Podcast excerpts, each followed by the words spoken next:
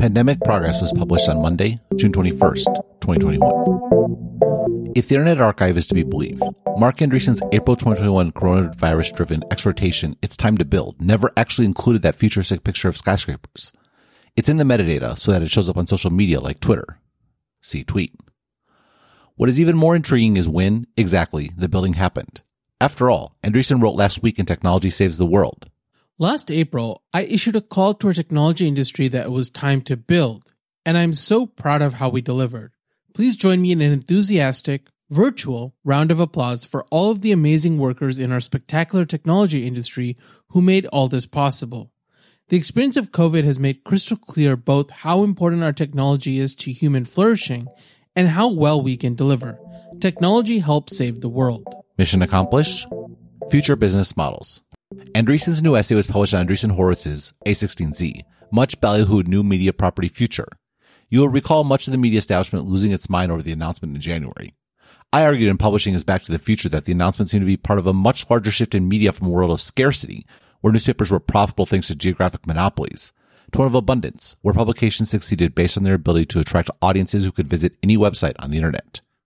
Quote, to put it another way, what the New York Times has become is not so different from what Andreessen Horowitz is proposing to build. Margit Wennmachers said in that introductory post that, quote, our lens is rational optimism about technology in the future, end quote. As a longtime subscriber of the New York Times, I think it is fair to call their lens rational skepticism about technology and its effects. What is notable about both is that their lenses are perfectly aligned with their business models, and I would note, both claim to be motivated to change the world. End quote. A16Z's business model is, of course, venture capital, and Wennmachers, in an interview with Bloomberg's Emily Chang, was clear that driving A16Z's venture business was the primary focus of future. I'm trying to accomplish a business goal, right? Our firm wants to advance the future and thinks that future that technology is a good force in the world. No and, problem. And we, sorry, I think Siri just talked to me. And um, we can still hear you. Good. By implication, uh, we think that hopefully that will make us attractive to entrepreneurs, and that's what our business is all about. As long as you know the three things that matter in venture capital is seeing the deals, picking the deals, and very importantly, winning the deals.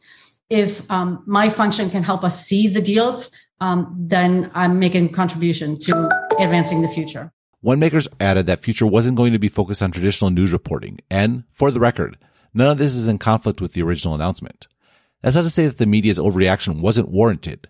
I can only imagine how many page views and subscription dollars were driven by said overreaction. Understanding business models has always been one of the most reliable ways to understand the behavior of organizations. Technology saves the world. One could certainly make a similar argument about the striking difference between it's time to build and technology saves the world. In How Can Tech Build, I noted that the venture capital business model, which is biased towards zero marginal cost business models, wasn't particularly well suited to the sort of industrial policy that Andreessen seemed to be espousing. Quote, I agree with Andreessen that much of the software revolution is inevitable. I also agree that tech seeming exclusivity and innovation has also been about the online space being the one place without the inertia and regulatory capture Andreessen decries. If you are talented and ambitious, what better place to be? What I also sense in Andreessen's essay, though, is the acknowledgement that tech too has chosen the easier path. Instead of fighting inertia or regulatory capture, it has been easier to retreat to Silicon Valley, justify the massive cost of doing so by pursuing infinite upside outcomes predicated on zero marginal costs, which means relying almost exclusively on software as the means of innovation. End quote. Technology saves the world seems to imply that is sufficient. Andreessen cites a number of ways that technology has excelled during the pandemic. Vaccines, particularly those developed using mRNA, were created, tested, and delivered at scale within a year. Telemedicine was enabled at scale. The majority of businesses continue to function thanks to technology platforms that enabled remote work. Huge numbers of small businesses moved online, thanks to platforms like Facebook, Instacart, DoorDash, and more. Schools figured out online learnings, laying the groundwork for a huge expansion in educational opportunities. Online entertainment kept people entertained, and online networks kept people connected. The realization that people can work remotely separated the link between geography and economic opportunity. This leads to the cynical argument. All the pieces for these success stories were built before the pandemic hit. That's why the US was able to navigate the pandemic as well as it did, which, conveniently enough, means that venture capital was already getting things right. It's not so much time to build as it is keep building the things we were building all along. The business model is safe.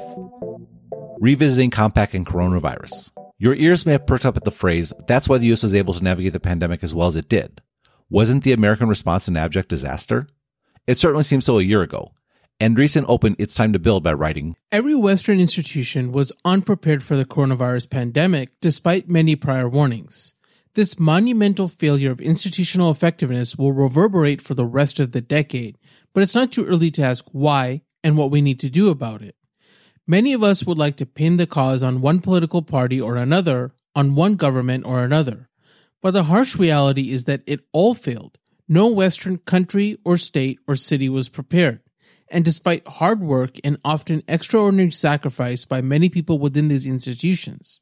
So the problem runs deeper than your favorite political opponent or your home nation. I had struck a similarly despondent tone a couple of weeks earlier in combating coronavirus. Quote, the fact of the matter is that we do make trade-offs between human lives and economic activity all the time. Speed limits are perhaps the most banal example. What is truly tragic is the utter lack of resolve and lack of a bias for action in the so-called trade-off. The only options are to give up the economy or give in to the virus. The possibility of actually beating the damn thing is completely missing from the conversation. To put it another way, the West feels like Compaq in the 1990s, relying on its brand name and partnerships with other entities to do the actual work, forgetting that it was hard work and determination that made it great in the first place. End quote. I drew a contrast to Taiwan, which responded rapidly to limit the spread of the coronavirus, and then kept it at bay for over a year, allowing life to operate normally. Today, though, the tables have turned. The US is almost completely open, thanks to vaccines, while Taiwan, like many other Asian countries, is struggling with outbreaks and imposing lockdowns, and pinning their hopes in part on US vaccine exports. That's not to minimize the massive suffering that occurred over the last year. Over 600,000 deaths in the US and a fatality rate of 183 per 100,000 people, 20th in the world. Taiwan, even with the recent outbreak, is at a mere 2 per 100,000 people. It is, though, a reminder that making grand pronouncements in the first inning is often a mistake. I reflected earlier this year in a daily update, quote, if one were to have presented you with a hypothetical in which the US population was impossible to coordinate during a crisis, yet it was the US that led the way technologically and logistically in ending the crisis, that would make total sense, right? Moreover, it seems clear that the failure in the beginning is related to the triumph in the end. The US remains a dynamic place with more variance than anywhere in the West, which is why you should expect both the highest highs when there is a clear goal with an uncertain route to success, and the lowest lows when there is an unclear goal with top-down control. End quote. Everything is indeed a trade-off. What is important to remember is that the trade-off extends beyond a single pandemic as well. I don't think it's an accident that China both crushed the pandemic and also was the place where it originally spiraled out of control thanks in part to the suppression of the spread of information. The country is also nowhere near opening up even as its vaccines are of questionable efficacy. Is it a stretch to wonder if a bias towards top-down control might be better for mass coordination problems and worse for innovative and dynamic responses? The promise of remote work. I suspect this sort of reflection is just as much of a driver of Andreessen's change of tone as is the A16Z business model. After all, the first non-pandemic example he gives in It's Time to Build of American sclerosis was housing. You see it in housing and the physical footprint of our cities. We can't build nearly enough housing in our cities with surging economic potential, which results in crazily skyrocketing housing prices in places like San Francisco, making it nearly impossible for regular people to move in and take the jobs of the future. We also can't build the cities themselves anymore. When the producers of HBO's Westworld wanted to portray the American city of the future, they didn't film in Seattle or Los Angeles or Austin. They went to Singapore. We should have gleaming skyscrapers and spectacular living environments in all our best cities at levels way beyond what we have now. Where are they? However, technology saves the world, as noted, highlights remote work. For thousands of years, until the time of COVID, the dominant fact of every productive economy has been that people need to live where we work. The best jobs have always been in the bigger cities, where quality of life is inevitably impaired by the practical constraints of co-location and density. This has also meant that governance of bigger cities can be truly terrible since people have no choice but to live there if they want the good jobs. What we have learned, what we were forced to learn during the COVID lockdowns has permanently shattered these assumptions. It turns out many of the best jobs really can be performed from anywhere through screens and the internet. It turns out people really can live in a smaller city or a small town or in rural nowhere and still be just as productive as if they lived in a tiny one room walk up in a big city. It turns out companies really are capable of organizing and sustaining remote work, even, perhaps especially, in the most sophisticated and complex fields. This is, I believe, a permanent civilizational shift. It is perhaps the most important thing that's happened in my lifetime, a consequence of the internet that's maybe even more important than the internet.